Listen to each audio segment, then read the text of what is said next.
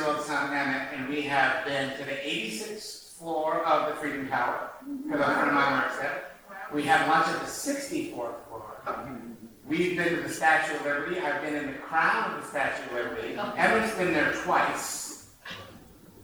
I'm like so strung out on New York right now.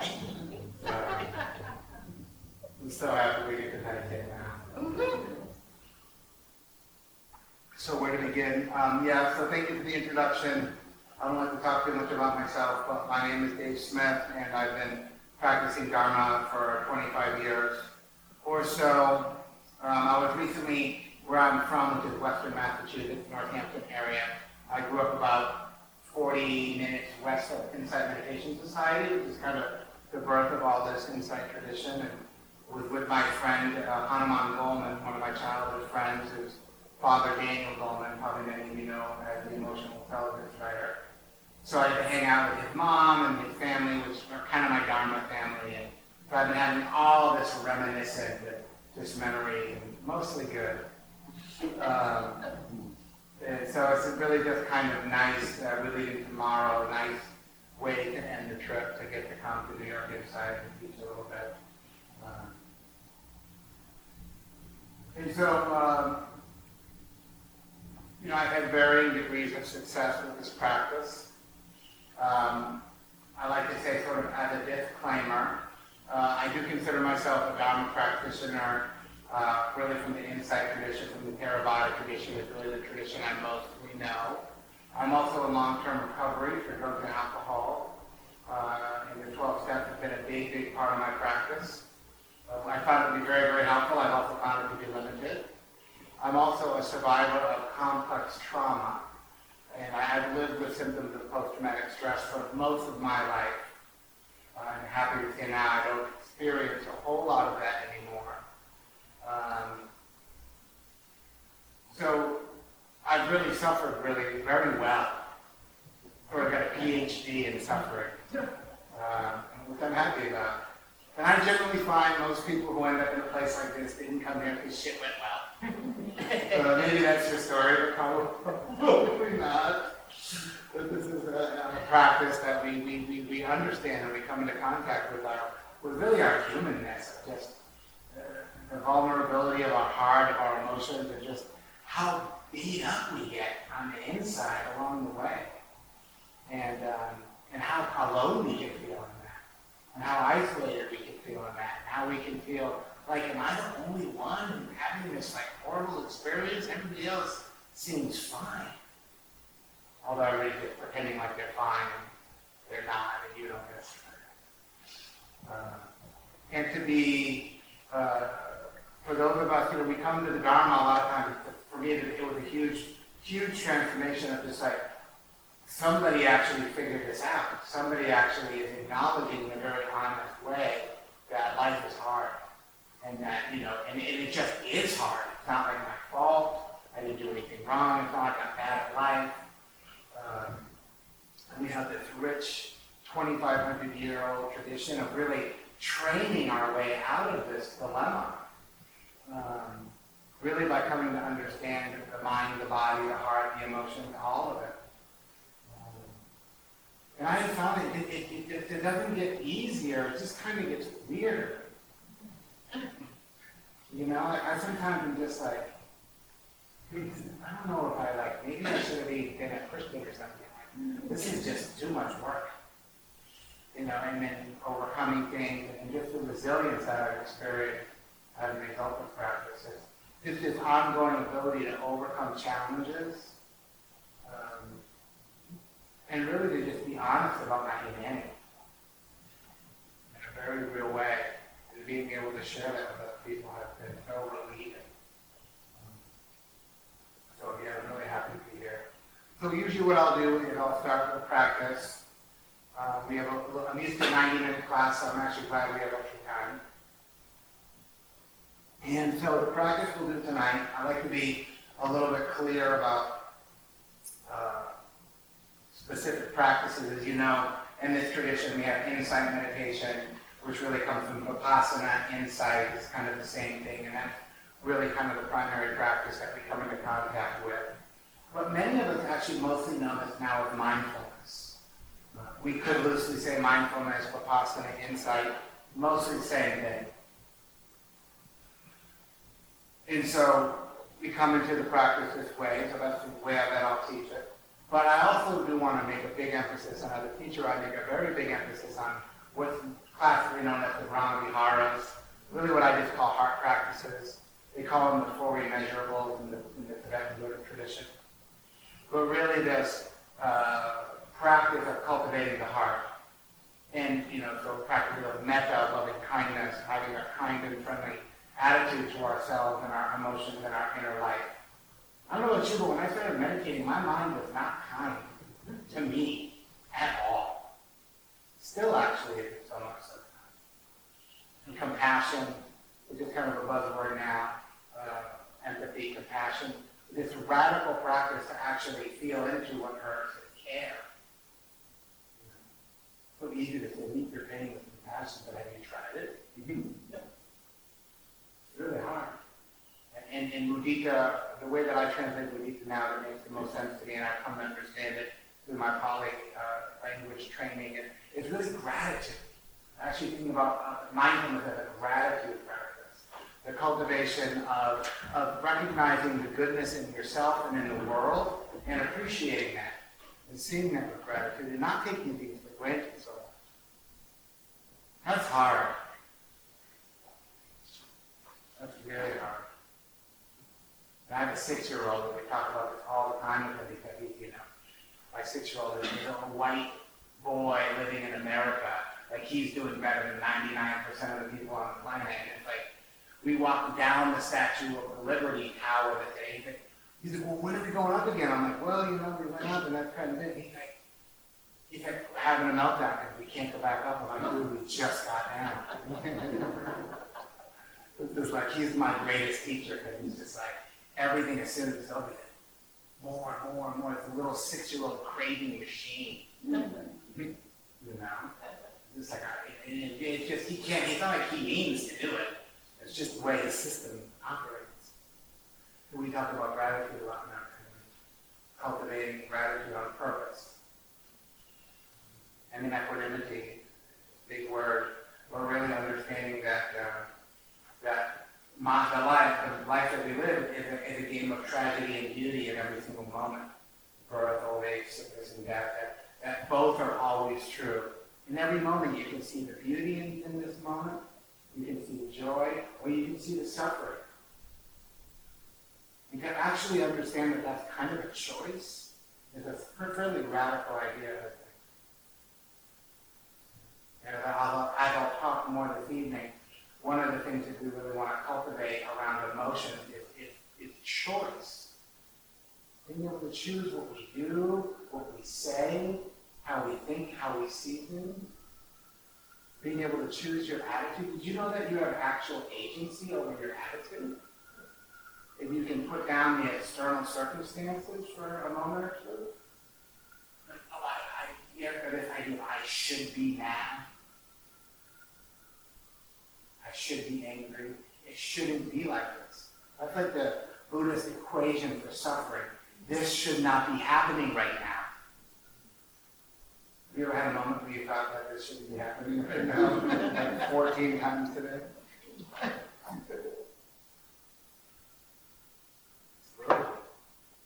So that's a big setup, but really what, what, I'm, what I'm talking about is, is insight practice, the cultivation of the four foundations of mindfulness and the heart practices at the same time on purpose, which is a practice that I learned from my primary teacher, uh, which comes from a Buddhist Burmese uh, Sayadaw U Pandita, which is called metta vipassana.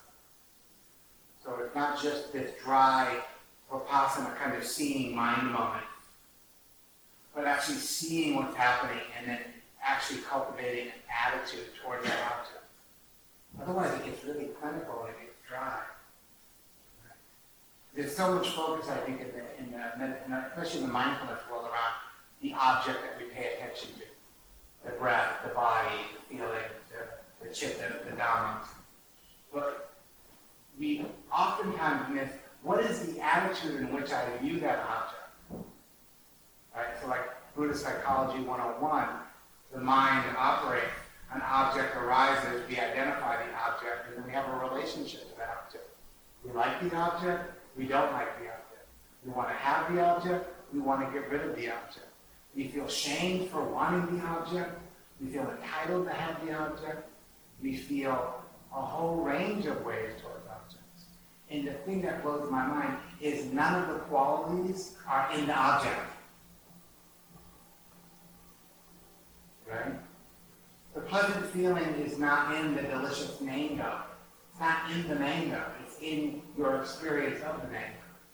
And that's true for everything that arises in your mind. That's crazy, right? But isn't that right? Right? So as we start to practice and, and we see what arises in the mind-body system, I don't know about you, but a lot of what arises in my mind-body system, I don't really want it. I don't like it. I want something else to arise. But that, that, but even that, I, I'm already, I'm dead in the water already right now because I, that's my attitude.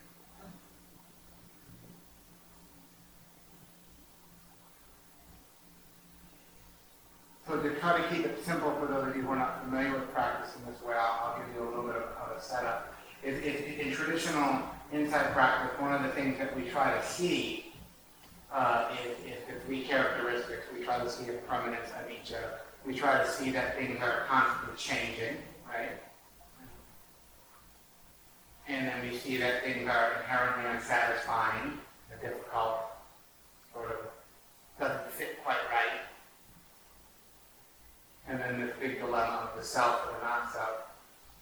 But regardless of whether there's a self or there's a not self, I experience Dave Smith very often. Uh, I can't seem to get away from that. So it's more important that I have a kind and friendly relationship to these three characteristics that I can see them or not. So can I be at ease with change? That's the spirit of metta, to be at ease with. Are you at ease when you're confronted with change? Are you like, oh, wow, things are changing for me right now. I no longer have a job. You ever have that? No, you react, right? I just actually lost my that long ago, which I'm actually quite happy about. Um, yeah, it's like we don't we don't have that. We can recognize it, but we don't have that that metta quality. And same with dukkha. Do we when we're encountering pain or loss or difficulty? Are we at ease with that? Are we okay with that? Can we have compassion toward that? Can we can we be in that field of experience in a way that's relational? And one thing that I've learned through took me a long time to learn, it was quite painful, is this whole anatta, self, not self. Regardless of all of the philosophical ways or psychological ways that you view on that, what matters most is that you have a friendly relationship with yourself. That will, if you can do that, all this self, not self business sort of becomes irrelevant. What kind of relationship do you have with yourself? And so when we practice metta vipassana, what we'll do is we'll try to cultivate metta towards these three qualities, these three characteristics, and just sort of see how that goes. So the object becomes anicca, the object of practice becomes to view change, to be at ease with that. Be at ease with anything about this experience that feels not quite right. Or to be at ease with any part of this experience that has a large charge of you. And I notice that when I track my experience, there's moments where there's a lot of me, and there's moments where there's very, the, volume of, of the self, is a, is a, it's not a switch on or off, it's a volume, right? A little bit of me in the mix. I actually like it when there's just a little bit of me in the mix. I do pretty good when there's just a little bit of me in the mix. But if it's like bathe at nine or Spinal Tap if Dave goes to eleven, it's bad news. And actually, I'll talk about this later, a lot of that has to do with emotion. We take our emotions very, very personally. So we'll sit for maybe about thirty minutes and do this practice, does that sound all right for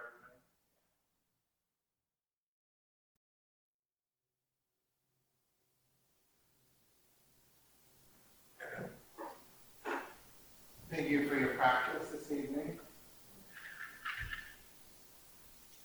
Uh, I always like to take questions uh, after practice. I find the best meditation questions come after meditation. So before we get into the talk this evening, does anybody have any questions about that particular practice or uh, maybe working with some of the things that you recognize about practicing in that way?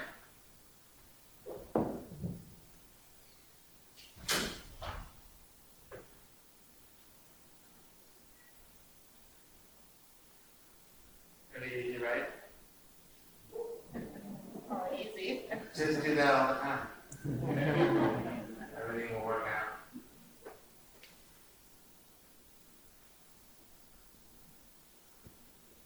I know my instructions are not that good, somebody looks at that question.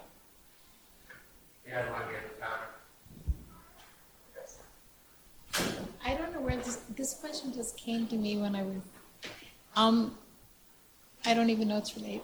What's the, is there a connection between OCD and addiction? Is there a connection between OCD and addiction? Yeah. I think there might be some. It- it- Of course, nobody knows the answers to these questions, unfortunately, although our culture will try to diagnose them. Some people would say that OCD is a type of addiction because, it- because there's a huge element of control. And addiction usually is to some degree about some form of control. Um, and the, the, and I have some clinical training, but I'm not a licensed therapist, but, um, there's also a big spectrum of OCD. There's OCD on a level where people can use like meditation practices and do some therapy and can kind of manage it. And then there's levels of OCD that that people do need medication and, and treatment and stuff. So, so that, just that term OCD, it hits a pretty big range. But, um, it could be seen as a type of addiction because of the control element.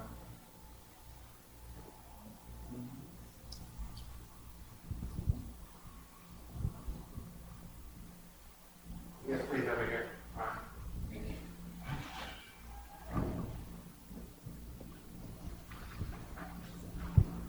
Hi. Um, for someone who who has. Oh, okay. Um, for someone who doesn't know where to start with self-compassion, when you know when we're doing the meditation, I'm just kind of, I don't know. I need some baby steps or something uh, to to start knowing where to where to go. Yeah. What? Yeah, self-compassion is a loaded word. Probably not the best place to start. Because it, it, it's not a light topic, right? Self-compassion is like, uh, there are programs for it, there's practices for it. I actually find uh, that if we look at the Brahma Vihara, the heart practice as kind of a, a foundational training, I think it's always best to start with a kind, a self-kindness practice. Where there's just kind of like some, maybe even something as simple as self-acceptance or patience with yourself or just a kind of like good enough attitude about yourself. I think it's a, it is a baby step kind of way. Uh, The people that I work with in my mentoring program, I have people alternate mindfulness and metta practice every day.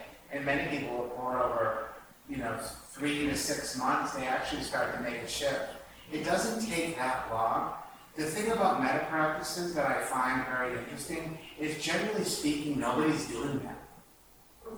You know, you go on a retreat and they do a metta at four o'clock in the afternoon, and you know, if you look at the, and I, and I love IMS and Spirit Rock, I'm not trying to be derogatory, but if you look at their schedule, they have ninety percent of the retreats are mindfulness and ten maybe are heart practices. So we've, we kind of doubled down on the mindfulness box. And we're just sitting here hating ourselves and mindfulness of that. And I'm like, how long do I have to do this?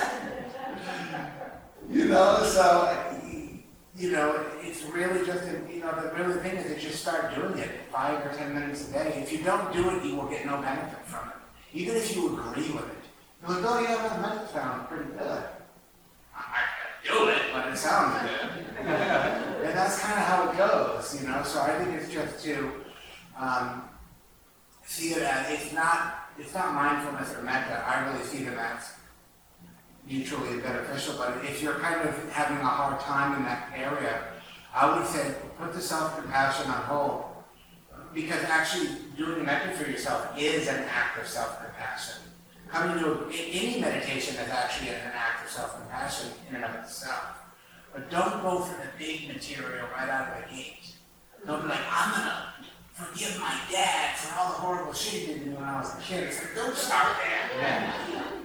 You know what I mean? We always want to go, we always want to buy box Mike Tyson right at the beginning. You know, so I think it's, it's a good place to start, is to keep it simple and, and- and to go with that kind of benevolent attitude towards yourself. And, and if you follow that trail of breadcrumbs, you'll end up where you need to go.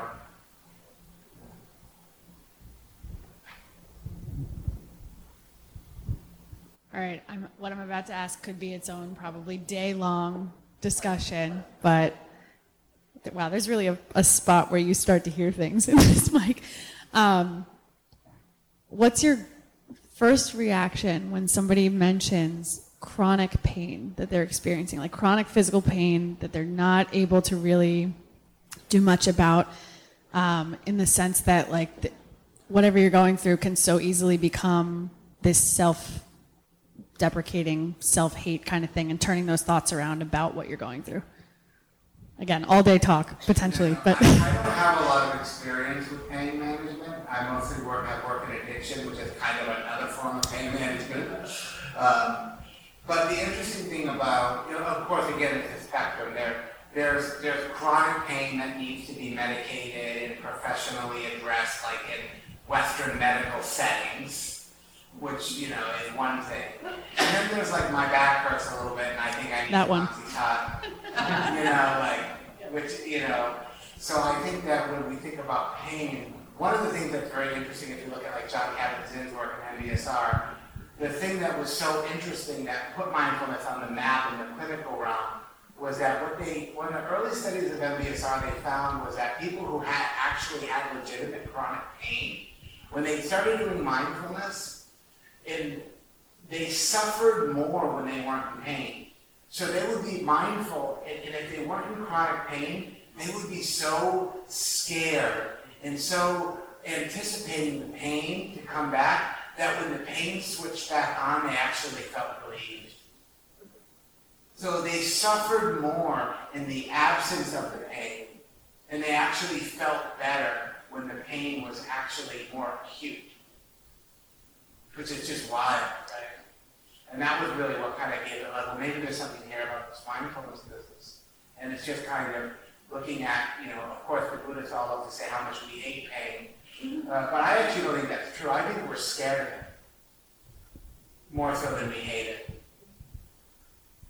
I think my, my initial relationship to any kind of pain is I'm afraid that it's going to happen.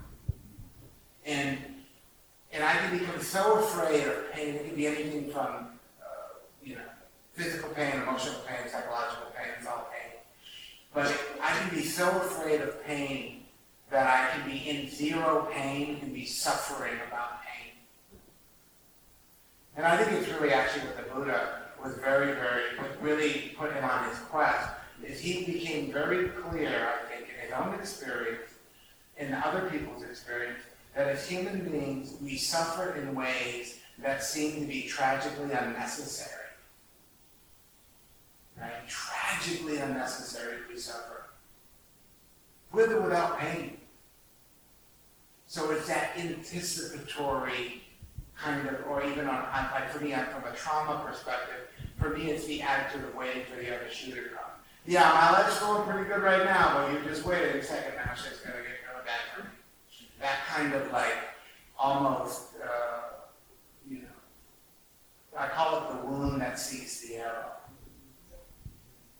That kind of unliberated pain that's like waiting to get rehurt again. And then I go around looking for it. I hope that's helpful. Yeah, right Hi, um, I my my experience uh, with certain teachings like uh, himsa or uh, right speech, sometimes the turning that towards the self becomes secondary, and that like these attitudes are violence and not right speech, and to remember that, you know, I, I often forget that it's often that's like a secondary like violence to yourself is not the focus. It always seems like outward seeking. Yeah, I agree. Yeah, I, I totally, that's been my experience. And in fact, when I teach retreats, the way that I frame the heart practices, because I've struggled with them, I felt awkward of sitting quietly and kind of saying nice things to myself, you know. That's not the point, but we can get caught up in that. I actually believe that Brahma Vihara practices are a vehicle to right speech. And it's really actually the cultivation of the Eightfold Path, because we start with the right view, and the view is, I want to be kind to myself. And that's the right view. The second factor I, that's not enough, just wanting that to be true is not going to get you anywhere. But then it has to be put in the, the intention. Not only do I want to be kind to myself, but I'm going to put into an intentional way of being that's going to prove that I believe that that's true. And then to say, may I be happy, may I be at ease, is really right speech. It, it, it, it's, a, it's a training in right speech, talking to ourselves of this well-wishing, may I. And I think that, that, that looking at it as that way, a lot of times will calm people down. Because like, okay, well, for the right speech thing, I'll do it. You know, people are weird, right? So I have found that to be actually very helpful for me because, you know, what is thinking, right? Thinking is just me talking to me in my head. So wouldn't it be better if I trained my mind to say things that were kind and compassionate rather than, you know, wouldn't it just make sense to do that? And I have found that actually over years of cultivating these phrases, that actually that the outcome of that is, is that experience. But, you know, it's not going to happen if you do it four days a week or four days a year on the retreat you sat last summer. Look, I did that, met that last summer at that retreat. Is that, Yeah, yeah. This is more than an observation. Thank I you. think that's a good observation. Thank you. Hi, thank you. Um, one thing I wanted to say is one of my teachers here sent me on the subway with a metta practice and told me to do it for a month. Every, every minute. Not just one ride, but every minute as I was walking down the stairs, as I was going. It was not easy at first. And then he said, I would like to ride next to you if you're doing a metta practice on the subway. So that was really something. But anyway, um, I am having a lot of trouble not getting hooked on a lot of news and out things that are very upsetting. I'm trying to not be, I don't want to be political. I want to just say that it's very hard for me to send metta and loving kindness to people who are doing really, really, really bad things repeatedly. And Aren't those the people who need it the most? yeah. And I have a sponsor actually that says to me, you can't afford to live that with that kind of poison. So I try to remember that. But it's just, it's, I just want to, I just am airing that. It's really hard. Yeah, it's really hard. And, you know, and we have to do it. You know, we just do it. It's, an equanimity practice. It's just understanding that. Um, you know, you know, hurt people hurt people, and I think that's the perspective to go with is that the people who cause suffering, even uh, large-scale suffering, they're- it's just, whether it's true or not, it's just better to believe that they're deeply unhappy. And, you know, um, I did this for years. I worked in a clinical settings. I worked, I worked in prisons, and I used to go teach meditation to the prisoners, and I'd walk to the guards, and the guards were terrible to me. You know, I'm in the deep south teaching Buddhist meditation to black guys in prison, and the white guards, not the nicest guys. And I would just do, and I would just be really, really kind to them. And after a while, they just couldn't take it anymore. They just stopped being like terrible. They're, hey, how's it going? You know, it was just like, it was just like, I, the more animosity I got, the, I was just like, I'm gonna kill them with kindness.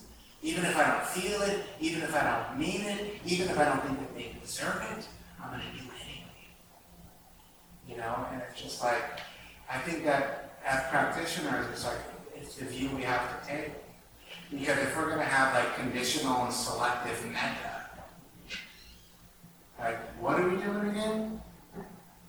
You know?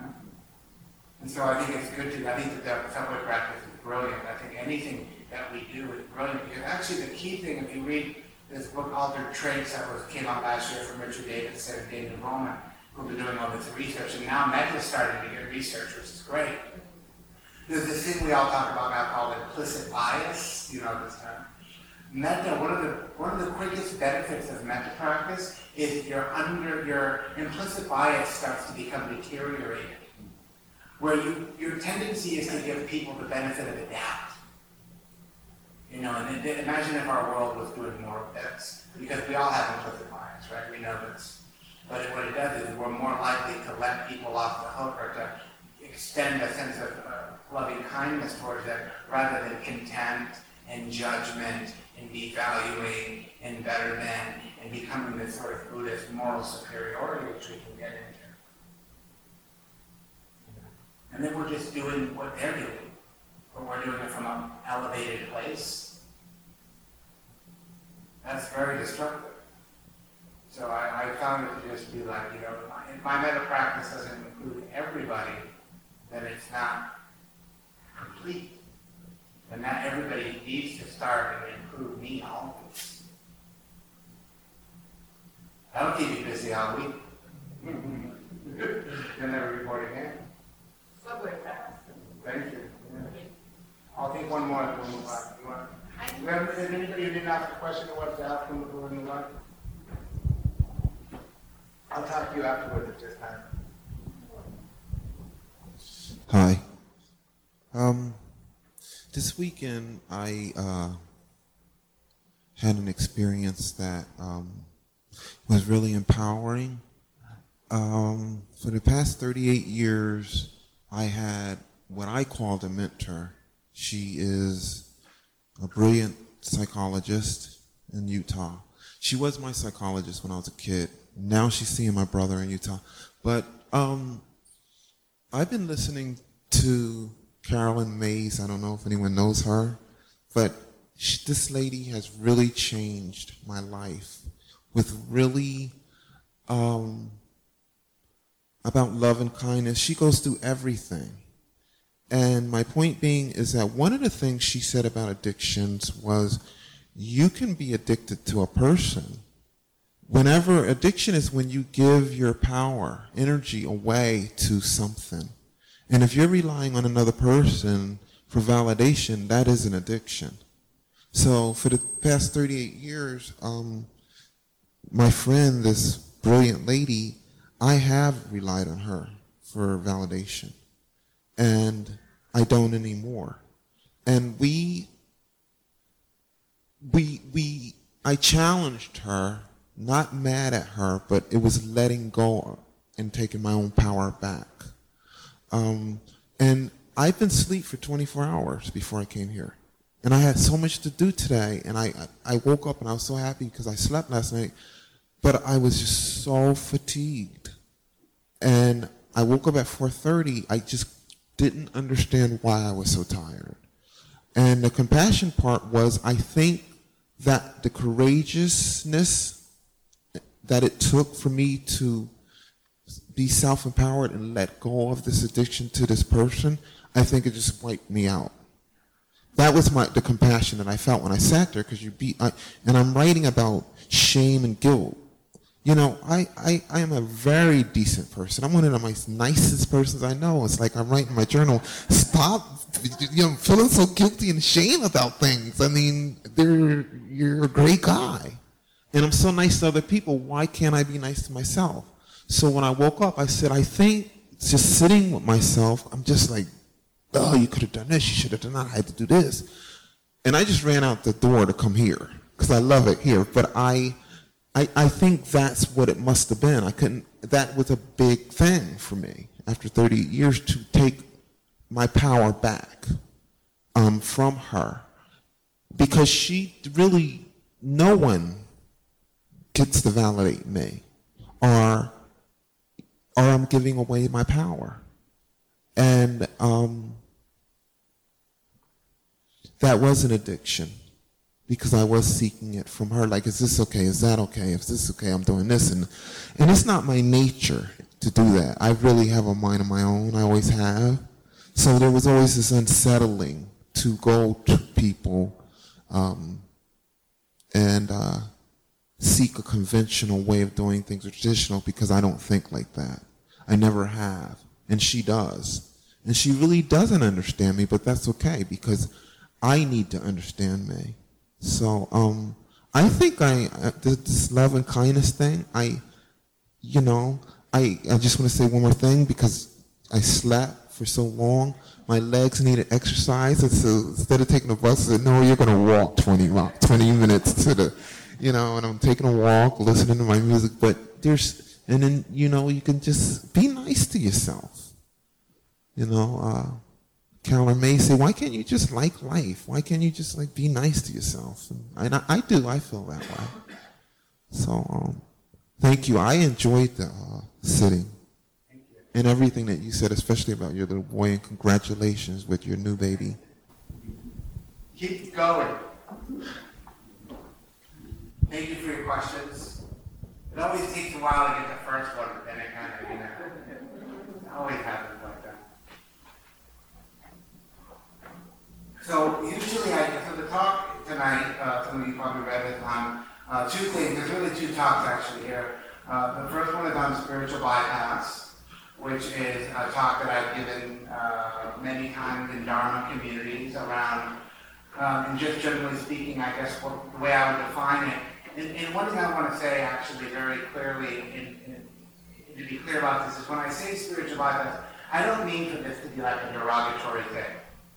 Like, you know, everybody does it a little bit. It's not this, I don't think people do it intentionally. But what it is, is when we start using Dharma practices or Dharma techniques or even Dharma philosophy as a way to avoid dealing with something that we just don't want to deal with, that we don't want to feel with, that we don't want to acknowledge it, it's always got a little bit of delusion and denial in it, built right into it. And as human beings, we can't but help that. So I just, I just want to, want to make that very clear. And the other side of it is this talk that I've actually mostly given as a public lecture in, in mostly secular places and mostly to clinical people, is what I call the war on emotion. And what I mean by that that uh, it's not that hard to recognize that as a culture, we kind of declare war against unpleasant mental states and definitely unpleasant emotions and really any unpleasant or difficult psychological pattern. That if there's something happening internally that I don't really understand or I don't want to feel, there's actually something wrong with me. And we have this whole diagnostic manual of mental disorders, and we over pathologize everything about the human experience that even mildly is mildly uncomfortable. And the pharmacology industry is not the multi-billion dollar industry it is because of this phenomenon. And so when we look at the two of these things coming together, is we, one thing that I found to often be the culprit in all of this is emotion. Is that whether we have mental states, we have psychological patterns, uh, our thinking life that we suffer in, most, mostly we'll recognize that we can follow to it through. Most of our sort of destructive thinking is driven by a kind of emotional engine. So usually it's the emotion that's got its foot on the gas pedal. And what happens is we, we try to think our way out of everything. As my trauma therapist likes to say, if all you have is a hammer, everything becomes a nail. And when it comes to working with emotion, and understanding emotion uh, in a pragmatic way, um, thinking is actually probably the last tool that's going to be helpful. you know, and we use thinking in our culture of anxiety and uh, overthinking and sort of just mental suffering, for lack of a better term. Um, so much suffering happens there, and a lot of it is emotional. And we, we, we, can't get out of it. We're so hooked into thinking too much about everything all the time. Have you noticed this?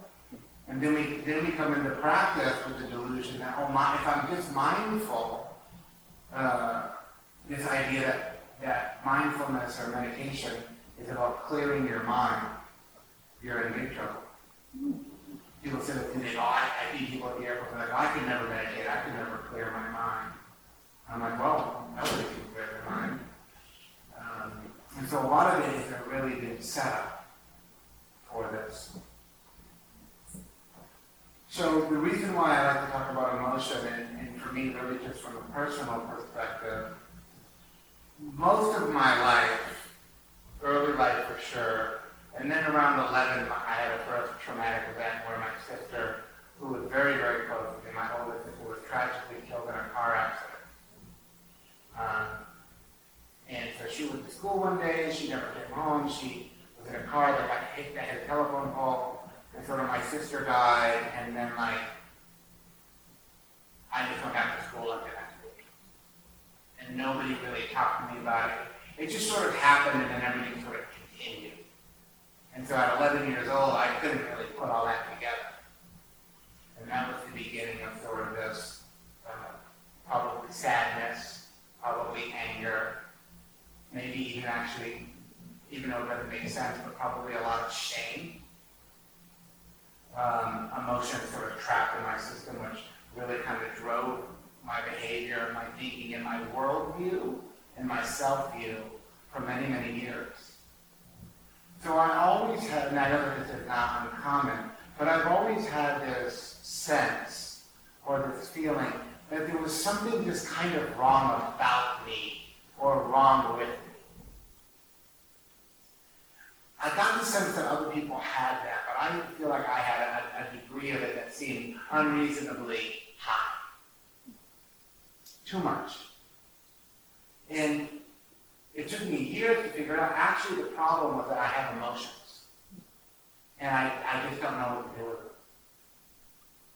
I had no emotional intelligence. I didn't have a language for them. I didn't have practices for them. I didn't understand how they worked in the system. I didn't understand that there were different kinds of emotions. I didn't understand that those different emotions have an evolutionary purpose. I didn't understand that I'm not always emotional. None of us are. Emotions happen in episodes. And so I would go on these really long insight retreats. 10 days, 14 days, a month, three months at one point. And when you're on these silent retreats, when you don't look at anybody, you don't talk to anybody, your emotions sort of don't get triggered. And you have this great experience of like samadhi and ease, and you hear the birds out the window, and you're so connected to the universe. And everything's great. And then you get off retreat and you have a conversation with a human being, and it's gone. You did what? For 10 days? What the hell's wrong with you? I don't know. What is wrong with you? Why did I do that? Maybe that wasn't such a good idea after all. And so on the, these retreats that we go on are very, very unlikely that you're going to have a big emotional episode. And then when you come back from the retreat, you start having emotional episodes. And you're like, what, what, what, what happened? I never could make, I could never get everything I just said together. It didn't make sense to me. I thought, yeah, I was obviously doing something wrong. Because that's my general view on most things. Clearly, I must be doing something wrong because I'm having a feeling that seems unreasonably loud. so really, most of my suffering up until this very day is usually emotional. I don't have a lot of physical suffering. I've, I've never had a problem with pain body so much. I, I've, I've had a pretty good relationship with my somatic experience. My mind, me and my mind are pretty cool. like we're good. You know, my my thoughts don't usually. I can manage them for the most part. I've got practices for that. But when I become emotional, all bets are off. I, I, I can't think clearly. Logic and reason out the door. Choice to some degree out the door. I just become reactive. I become, who did this? How do I fix it? Whose fault is it? Who made me feel this way? How do I make sure this never happens again?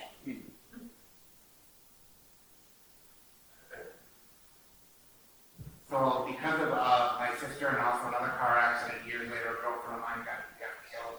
And this weird car accident karma, it's a whole other topic. But anyway, um, I believe, uh, I believe that getting involved in a romantic, intimate relationship with another human being was basically a stupid idea, and I don't know anybody who would want to do that. Because for me, it just equals pain eventually. Pain, betrayal, abandonment, around the next corner. So it's no fault. I, I spent about a good ten, a good decade of my adult life totally single, totally lonely, and mostly miserable.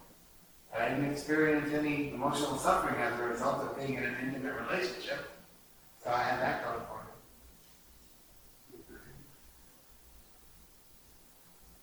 And so when I talk about spiritual bypass, I woke up to the idea, I actually don't think I experienced sadness for about a decade.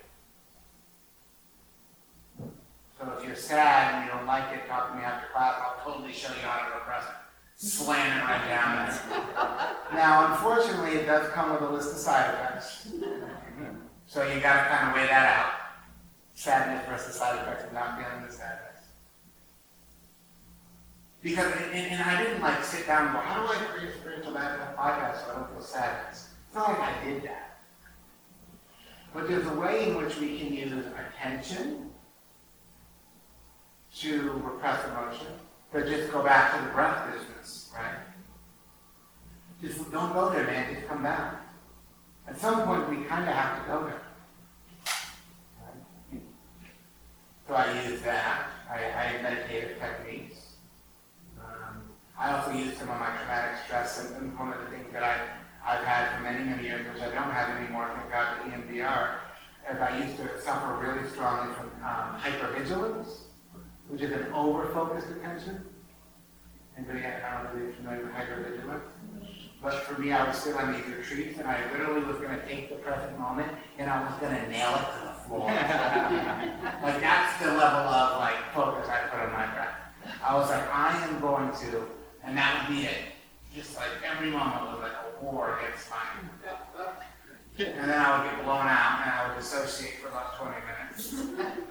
And I'm like, all right, and it was just like nailed to the floor or like I'm totally done Not for 10 days.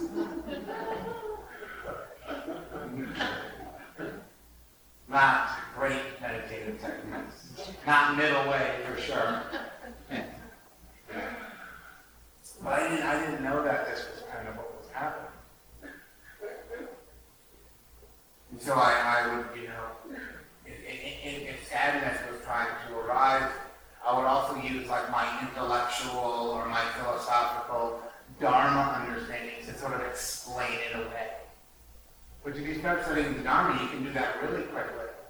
You can become a sort of Dharma know-it-all, where you can just sort of explain all your troubles away through some list, some archaic list that you don't understand anyway. And you can kind of, oh yeah, you know. So I had all these things going for me. And it wasn't until I realized that actually what, what was going on was uh, emotion, was, was the engine that was driving all of it. And then actually, if I could just put all of what I just said aside and actually feel into my somatic experience and unlock or access these emotions and let them do what they're supposed to do, arise and pass away, that actually that was where my freedom was. That was where I wanted to be. Again, the downside of that is you actually have to experience the emotion. In all of our emotions, uh, one thing I've noticed about my emotion when we think about like the self, which is a big topic in Dharma, is that uh, each emotion has its own little autobiography. Does anybody hear like stories about yourself? Like you sort of tell stories about yourself, uh, how it's going good, how it's not going good, how you're a person living in a world that things aren't fair and things don't go your way, things are never going to work out for me, and why are things never going to work out for me? Why am I a person living in a world So like these emotions, like anger has, has its own autobiography. So when I'm angry, I have a story about myself and the world and how I fit into that world. Now, sadness also has its own autobiography. But the sadness story and the anger story, very different stories. Very different stories. Shame, very different story than anger. So what happens is psychologically in my thinking is I'm going to default to whatever story is most comfortable for me. For me, it was anger. I can do anger pretty good. I'm a man in America. Like, I'm allowed to be angry. I'll go with that. So that would be the anger that I would, that would be the emotion I would have access to. First of all, it's socially acceptable. I can easily roll all the other emotions into that one. Anger, fear, contempt, which really works really well. If another person triggers an emotion, an emotion within me that I don't want to feel, I can just blast them with a little contempt. "Uh, I'm better than you anyway. Who are you to make me have a feeling? And all this is going on all the time, and we mostly don't really realize it.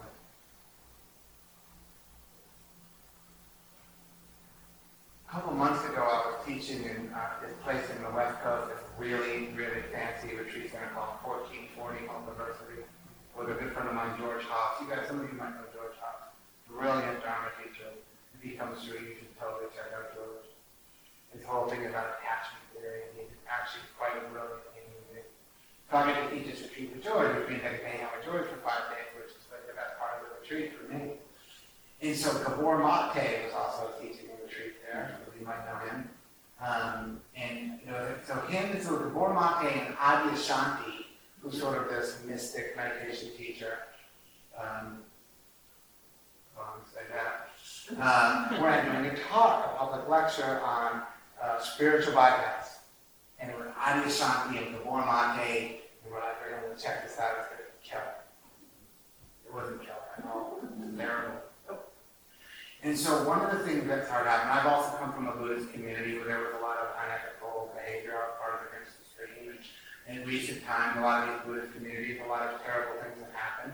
So Gabor Mate says to Adyashanti, he says, so Adyashanti, how is it, Adyashanti, that these liberated, enlightened Buddhist teachers who have made all this spiritual advancement, these awakened, enlightened beings, how is it that these people participate in such abhorrent behavior?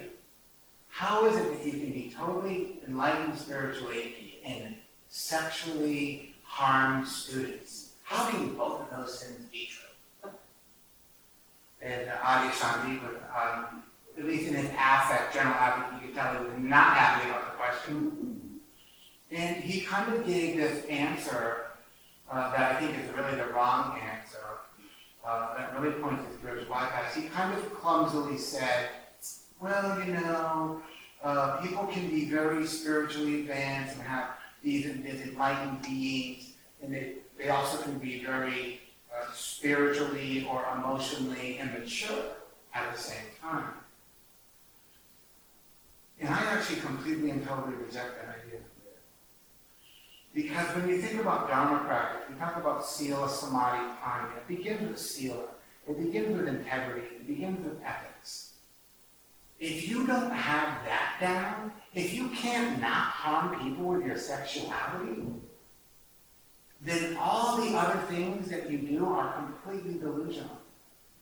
Maybe you're a charismatic teacher, you can give it the Dharma talk, you can transmit these big ideas. But if you can't not harm the people in the room,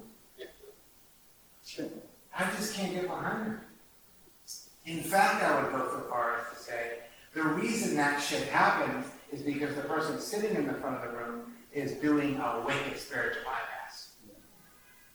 That spiritual bypass of I am so high highfalutin, I am operating on such a higher plane than you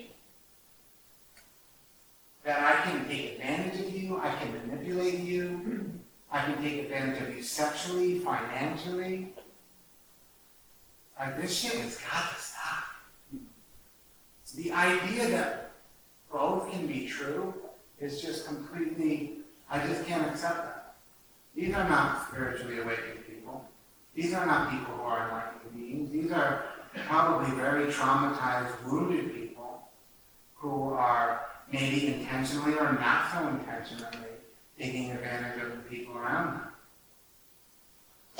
You know, probably, uh, I would argue, we could go two sides of it. I, I on the Buddhist side. On the Buddhist side is these are deeply, deeply wounded people who are acting out on their woundedness and they're harming other people. Maybe intentionally, maybe not intentionally. Or we could go the Western side and pathologize them as sociopaths or narcissists or whatever. I don't like that so much. It doesn't feel right. It just feels um, too problematic and too punishing. But so me and George were up till like four o'clock in the morning, just like being like, did we just see that go down? Is that like the answer they gave? And so when we see what happens a lot of times, and of course, Buddhism in America is actually a baby. It's, you know, very, very new. In fact, if you look at it academically, when, when the Dharma goes to a new area, it becomes a new kind of Buddhism. So the Dharma goes to China, became Chan, it goes to Japan, became Zen, it goes, it travels around the world and becomes something else. And actually, it takes historically about 400 years. Every time the Dharma goes to a new uh, culture, society, country, it's about 400 years before it actually starts to make a noticeable impact on the population. We're like 50 years in, maybe, maybe 100 if you want to go to the Asian side of the culture. Um, maybe, maybe it'll happen quicker here because it's the technological world that's doing it. But we see a lot of these problematic, these things have been problematic in other Buddhist traditions. We, we've also inherited that.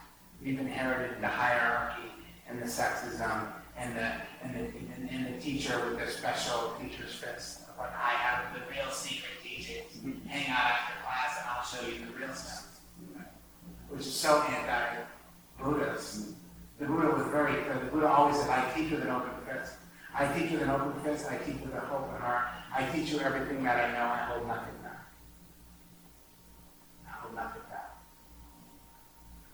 It's like the old snake oil salesman, right? I have something you want. I'll give it to you. What are you gonna do for it? It's like it's like the shell game at the back of the bus. And when we're wounded people, when we come into a, a community or a place where something like the Dharma is being offered, we can't but help, you know, falter this kind of stuff. And I don't believe there's anybody, you know, in the back room of any of these places twisting their mustaches, plotting some evil scheme, but this is just how human beings are. This is how these things play out. And so this is that, that spiritual bypass in its worst form somebody who is not addressing something that has happened or does not have the ability to actually access the full emotional system that they've been born into.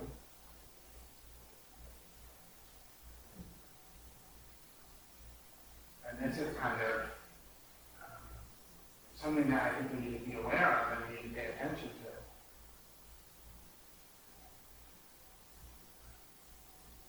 And so one thing I think about Dharma practice that's also a little bit problematic, and I don't blame the Dharma, this is just a language thing, is that really actually in classic Dharma and really in Buddhism, uh, all forms of Buddhism, even all the way back to the earliest teachings, there's really no word uh, that would come close to anything that we use when we say emotion.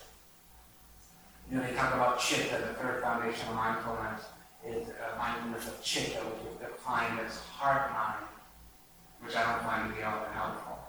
What is the heart mind? And so uh, there's not really a word that they use uh, that encapsulates what we know in Western psychology and actually science as emotion. You know, the general kind of um, description and really the third foundation of mindfulness, of mindfulness of the mind or heart mind, is to just abandon the tendency for greed, hatred, and delusion. And to know the presence of greed, hatred, and delusion in your mind. And that's kind of it. Which is fairly barbaric, I think, on some level. And it doesn't give us a, it doesn't give me a complete map. I don't feel like that's, that's been an adequate instruction. Abandon greed, hatred, and delusion. First of all, I actually haven't been able to do it. I think it's neurobiologically programmed into my lizard brain. Um, and it's just, it's just not, a, it's not enough of a map for me to navigate my life. And so when we look at science, one of the things I love about, one thing I love about American Buddhism, if I can use that word, is actually, you know, when, when the Dharma went to China, it took on its cultural elements. And when that's why the Zen tradition is so austere, it's because, because of the Japanese culture. But because of our culture being so westernized and so based on psychology, I mean, like 70% of Dharma teachers are like therapists and Dharma teachers. Like that's not an accident. And this is, I think, a good thing. Because when we start to merge, we can start to integrate what I call secular Dharma, is where we're using some of these secular ideas, psychology, therapy, science of emotion, all of the, the science that we know, Dharma practice, meditative inquiry, mindfulness, awareness, the heart practices, is the best vehicle that we have to get in there. So it's this contemplative science. It's this, what my friend E. Beckman calls a me search, where I can actually learn how to understand what's going on in my direct experience by what science teaches us, by what we understand in psychology, things like somatic experience, and EMDR, and the family systems, and all of these, great psychodynamic things that we have in our culture. And I benefit greatly from therapy. And when integrated into a practice of Dharma, it's just like, it's a total home run. You know, leave no rock unturned. You know, and I've been, and I'm, and, and, a spiritual life, I've been guilty of, the Dharma is the true way. And I'm not gonna monkey around with these twelve steps and this trauma therapy and all this lower Western psychology. I'm better than that. Which actually turns out to be the emotion of contempt, which turns out to be the most destructive emotion of all. The idea that I'm better than anybody else on this planet is actually basically the reason why the planet is in the situation that it's in. Contempt. The asserting of superiority, the devaluing of another person. The Dalai Lama pointed this out in the year 2000, and came out of that was his book, Destructive Emotions, where he actually identified it, that that is actually the seed that is going to destroy the human race. Just the idea that I'm better than anybody. And all the behaviors associated with that idea. Talk about greed, hatred, and delusion. Well, I'm better than you, so I'm just going to take 90% of the resources and good luck. You guys can fight over the rest. That's rooted in that idea.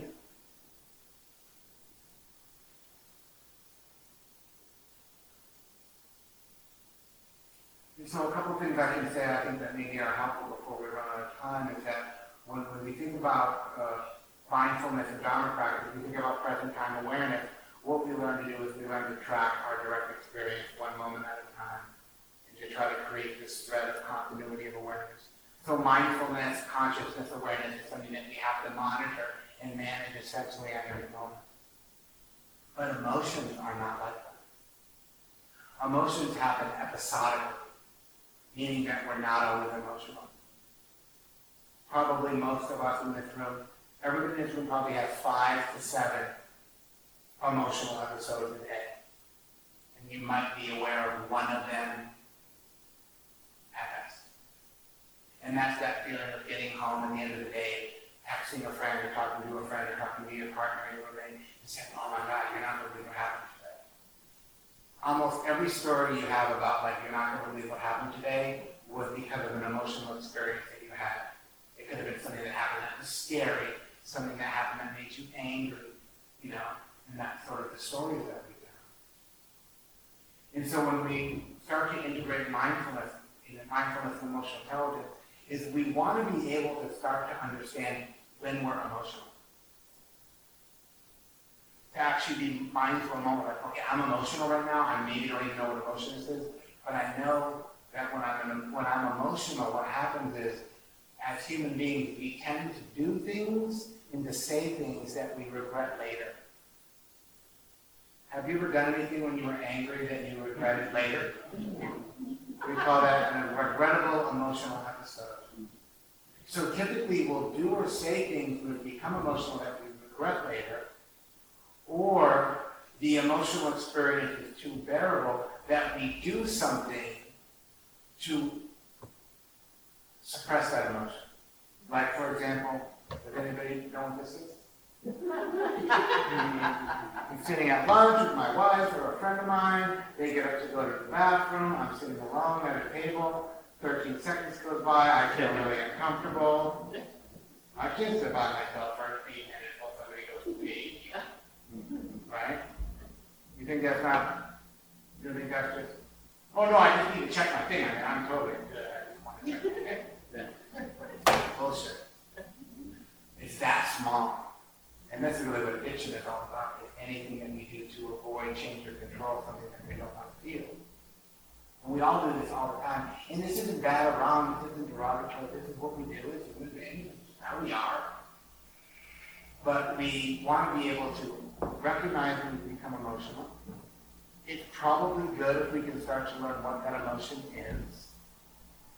It'd probably be good to understand what emotions we have access to and what emotions we don't have access to. If anybody tells you they don't experience any shame, you should stay away from them. Mm-hmm. Oh, shame, done. You pointed out earlier, you know, that's why I you mentioned guilt and shame. You're a good person. There's no reason why you should feel shame. The people who should be feeling the shame ain't feeling it. That's the problem. For example, the guy in the White House, no shame. He's great, tremendous. This poor guy over here got killed in shame. He ain't done nothing wrong since 1972. right? Am I right? That doesn't make any sense. So when we think about categorizing emotion, if you hear, if you remember anything I say tonight, please remember this. We have got to stop using this language of positive and negative emotions. Because it's simply A, not true and not helpful. The way that we want to classify emotions, which comes from the Tibetan tradition, the Dalai Lama, and the science researchers of emotion, fairly trustworthy folks, is that really when we think about emotions, the question is, do I have a destructive relationship to this emotion or a constructive relationship? And a destructive relationship to the emotion means that when I'm in the emotion, I do something or I say something that inhibits my well-being and or the well-being of another person. Harm is created. If I get angry and cause myself harm or cause you harm, that's a destructive outcome. A constructive emotion is anything that furthers the happiness of myself or somebody else.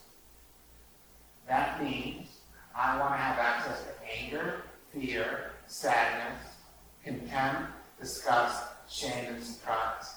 Those are the eight universal emotions. We all have them. Everybody has them. They're evolutionally inherited. They came on the hard drive. There's nothing you can do about them except for be aware of it. So learning how to see like what emotions do you have access to, what emotions don't you have access to. You can have not enough anger can be destructive. The classic codependent or the classic Al-Anon person, the person who can't get angry enough to set or hold a boundary is destructive anger. Because you know what the role of anger is? Is to remove an obstacle. Do you have any obstacles in your life you'd like to remove? You're going to need the anger emotion to do that. And if you don't have access to it and you can't utilize anger, people are going to walk all over you. They're gonna take advantage of you, you're gonna get in a destructive relationship. Why does this keep happening? Because it's, it's actually not enough, it's also destructive. But we would say, well, anger is a negative emotion, you need to go to your management class. That's not true. Anger can be constructive or it can be destructive. Shame can be very, very constructive. Shame can act as a type of moral compass. Shame can help us disengage from behaviors because we don't want to feel the shame. Well, if you do that thing and every time you do that thing you feel shamed out, maybe if you stop doing the thing, the shame wouldn't arise and you could actually intervene on the whole thing. Well, then that you. Like alcohol, right? Like I haven't had alcohol in 16 years. I also haven't been to an ATM machine at 4 o'clock in the morning in 16 years. Who knew? The dependent origination was a thing. Don't do the thing, and then the next thing doesn't happen. Right? It's like we know this, right? And so when we really want to start to think about this, it's really good for us to have some emotional vocabulary. To know when you're emotional. You don't even necessarily need to know what the emotion is yet. You just need to know that when you're in that state. And it's not always happening. Sometimes it'll happen. Right? So the three things we want to remember is really what we want to be able to do is we want to be able to recognize when we become emotional. We want to be able to, this is the key, this is the key to your freedom, is you want to be able to choose what you do or what you say when you become emotional. You want to be able to choose. A When I become emotional, I don't choose, I just say shit. Whatever comes out, just all kinds of stuff comes out of my mouth. And then I'm like 10 minutes later, I'm like, I can't believe I said those seven things to my wife. what was I thinking? I, I didn't you can't put the word back in your mouth if you know. So with that recognizing I'm emotional, I'm angry with my wife right now, I need to be very careful what I say. So I want to be able to recognize when I become emotional. I want to be able to choose what I do or say when I become emotional. And to do that, I want to increase the gap between the stimulus and response. Which is, you know, mindfulness. I want to practice mindfulness because the more mindfulness I have when I'm, if I'm in a kind of foundational practice of, of learning to monitor my mind and body, monitor my mind and body, when you start to get into the habit of monitoring your body, when the emotion arises, you're just gonna like have a check into oh, oh man, I don't know what's going on, but I probably need to pay a little bit of extra attention. And then what this does actually, it become emotional awareness will start to become emotional empathy, which means that we'll start to uh, have a loving kindness, a compassion, really all around the heart and around our emotions. We start to have a kind attitude because I'm, I'm a human being who gets emotional and that's never going to stop. I'm a, I'm a human being who experiences painful and difficult emotions that at times are uh, absolutely excruciating. And that's okay. I care about myself enough to know that that's going to happen, maybe tomorrow. I'm a human being who understands that I have these beautiful emotional experiences. I have reminiscence and memory, but a whole range of experiences in my system that are actually beautiful, that are emotional, that I can learn to appreciate that, that gratitude towards. And I can have equanimity and understand that this is not going to stop happening.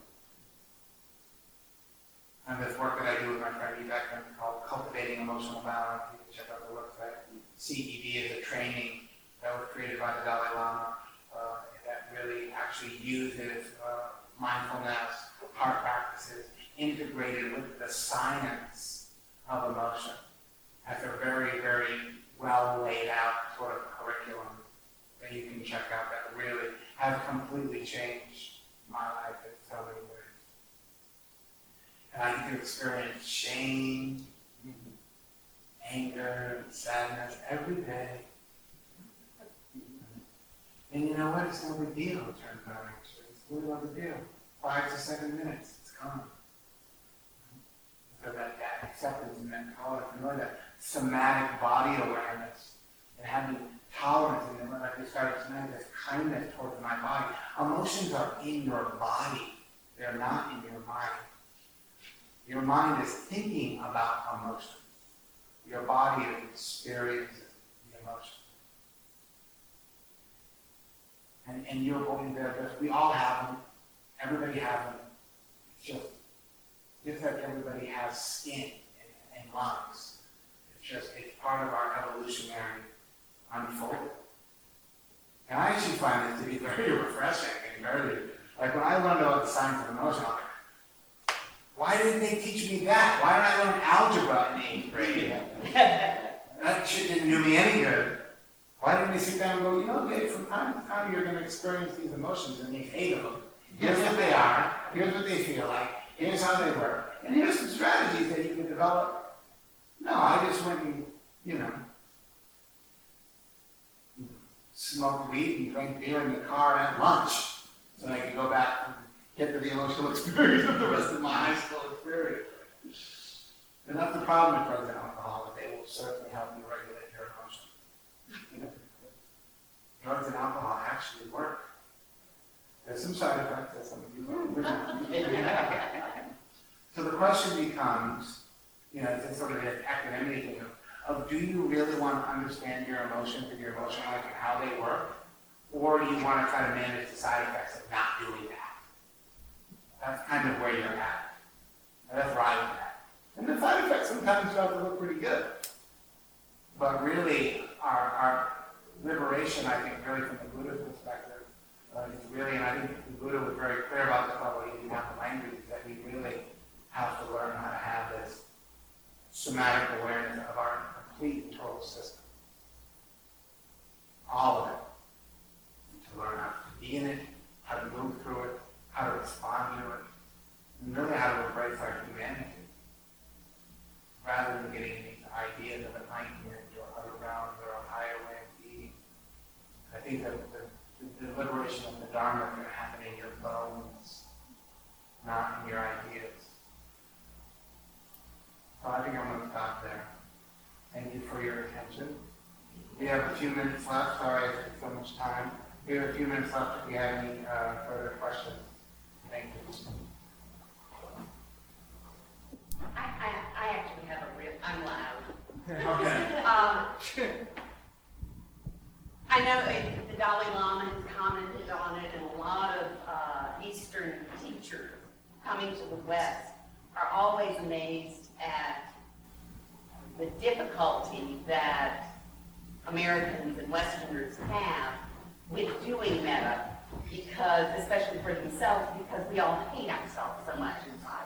Sure. And that the Easterners, why do you think that is? Do you, what, I don't know. Well, in, in Eastern culture, it's like part of the culture is actually to love yourself. It's like you, it's something that's valued. Like the, the, the, one of the meetings that happened in the early 80s, one of the first times Western teachers, insight teachers, brought the Dalai Lama over for a teachers meeting to sort of check in. What Sharon, I think, actually asked that question to Dalai Lama, and he didn't have a word in Tibet for self-hatred. They went back and forth like eight times with the translator. He's like, I don't know what we're talking about. And when he finally got it, I, I don't know if it's true, but I was told he actually started crying. Because the idea that you could hate yourself is so foreign. It's so foreign that it wouldn't even occur to even think that. But for us, it's like easy peasy. It's like, yeah, the first thought when I wake in the morning is I suck at life. You know, and so I, I don't know why If I that is. described it as original sin. Yeah. I, I don't know why it is. I don't know that it matters why it is, but I think that if you find it to be true for you, you might want to start doing some metta practice. You know, and I think that it, it, it's a, it is a kind of dominant paradigm in our psychology. I kind of wanted to know what the Easterners were doing in theirs. They were not hating themselves. Yeah, but how do you teach that? How They do didn't I have to teach because that? they never, that wasn't part of their worldview. That wouldn't even occur. I mean, I'm sure it did in some cases, but it's a foreign concept to them. It's almost like, why would you do that? Doesn't- Why would anybody do that? That's just silly. We're like, no, it's totally what we do all the time.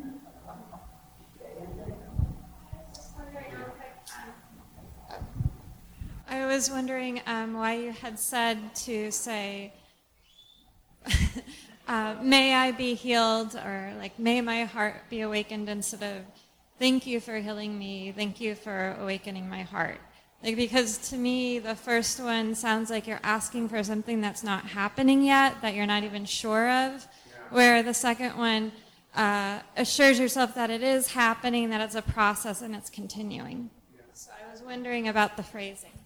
Yeah, I mean, there's a lot of ways to do the phrasing, and a lot of it's semantical.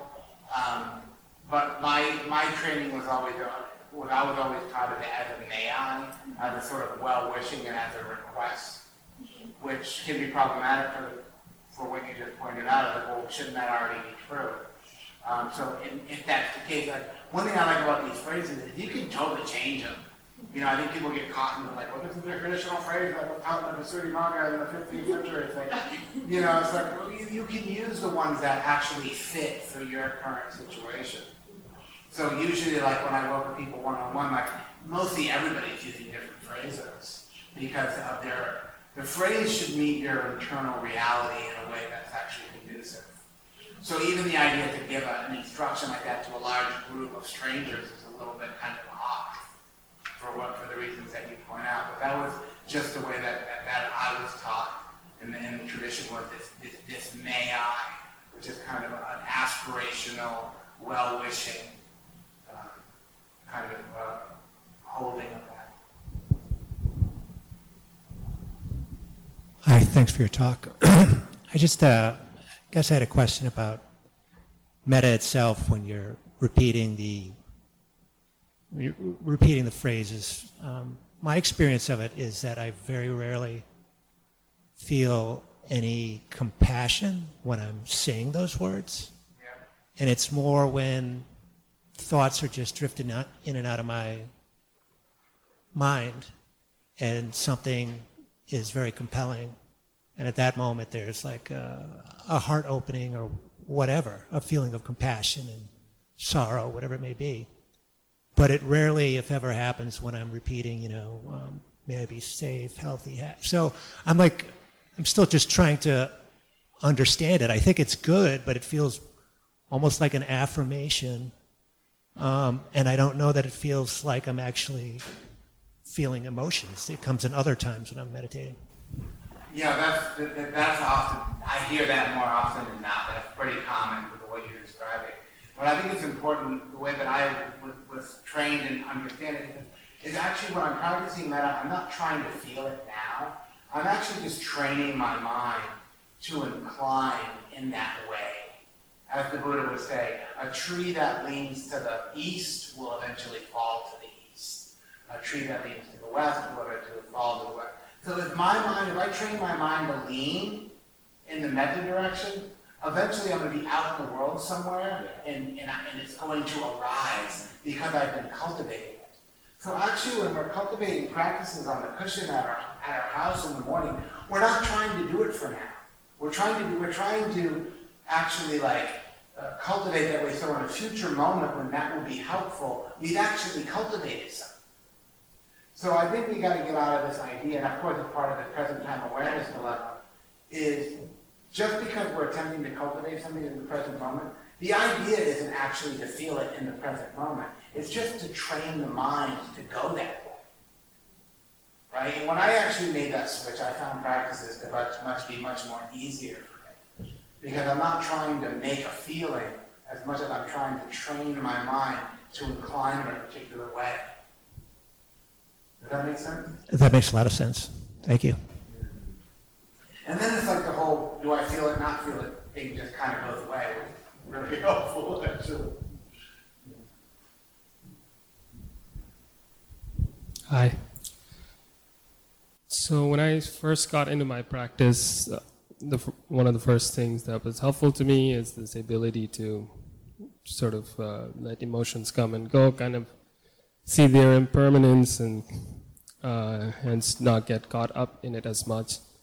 And then later on, the other thing that um, was helpful is when emotions are really intense, I learned to sit with them, see them without judgment and uh, without attaching too much narrative. Later, and both of those, the combination of the two is really powerful. and then further down uh, in my journey, I had uh, something very uh, hurtful happen to me, and the intensity of the emotion was something unprecedented. And when I tried to sit with it, it was very overwhelming. I had to sit with it for days, sit with it on a plane ride. It is just, and after sitting and sitting, it was just fatiguing. Your body can only viscerally feel so much. And so then I was like, oh, what do I do now? Should I go back to focusing on the letting go part? Okay, this is just impermanent. This is, you know, I shouldn't pay attention to this. Um, and that's where I got confusion arose about what is awareness versus what is repression, and um, what do you do when the intensity is just so high uh, that you you physically cannot take it. I since then have gone into therapy and learned a few techniques around that, but I was wondering if you had any thoughts with regards to that. Yeah, overwhelm is very real, and I think that we have to understand that, you know, sitting with the emotion isn't always the best strategy, actually. Uh, Especially if, if, if it's getting into the arena of overwhelm, uh, it's actually sometimes good to stop sitting and to actually not try to like muscle it or whatever. Uh, sometimes it's good to actually go do some healthy distraction or like watch it, you know, do something that takes you away from it. We can't always, we can't always be with it. And, and actually, it's a derogatory term in our culture, but emotional repression is something that you actually want to be able to learn how to do in certain scenarios. You know, if you have to have a, a very important meeting with your boss and your tendency is to get angry and explode, you might actually have to repress your anger a little bit so you can get to that meeting without getting fired. So it actually comes in handy sometimes.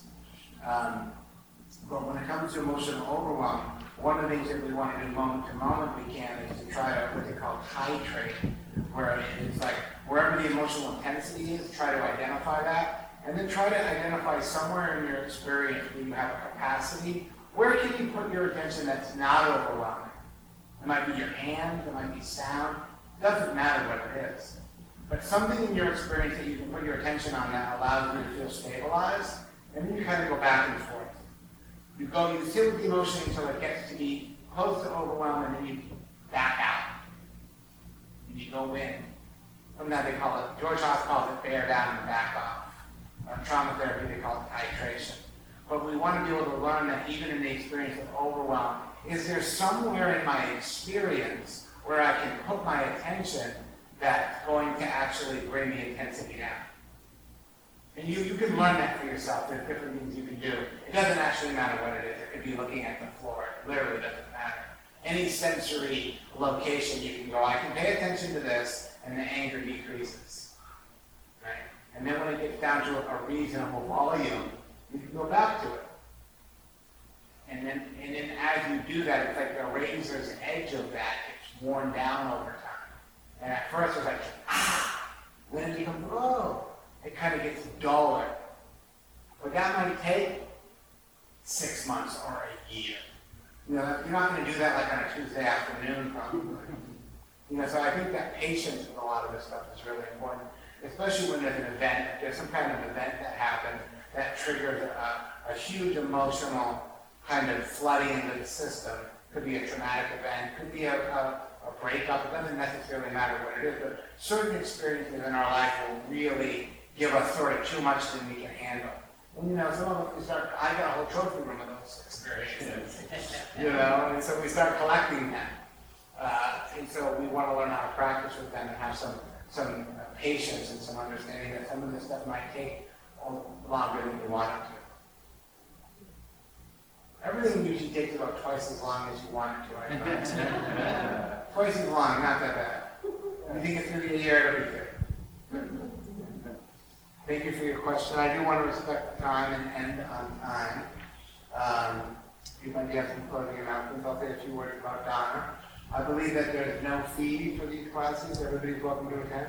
Yeah, thank you. Any, any financial support you give, I do uh, live on the dana system. I do appreciate that my family allowed me to participate in this risky business of surviving on one silly offer. I'm recently unemployed, and uh, so um, most of the work that I do, I teach uh, retreats, and I teach drop-in classes, uh, and that covers a portion of my yearly income. So any any financial support that you offer goes to to me and my family and our incurring costs. And we do live out in the middle of nowhere, Colorado. We live mostly off the land.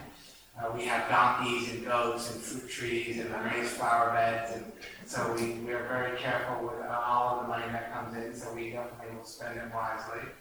Um, so we thank you for any support you offer. And as is my tradition, I do like to close with a short dedication of Mary to you. Feel free to join me. You bring your palms together if you wish. And just feeling inward and outward into your heart, mind.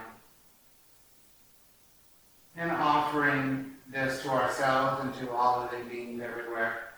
May any goodness that has accumulated as a result of our gathering tonight, may any wisdom, compassion, kindness, or generosity that we've experienced here as a result of our time together, we offer that the world. And may all people, all living beings everywhere, be free from suffering in this world.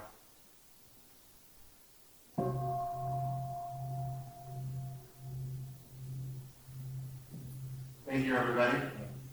Thank you for coming out.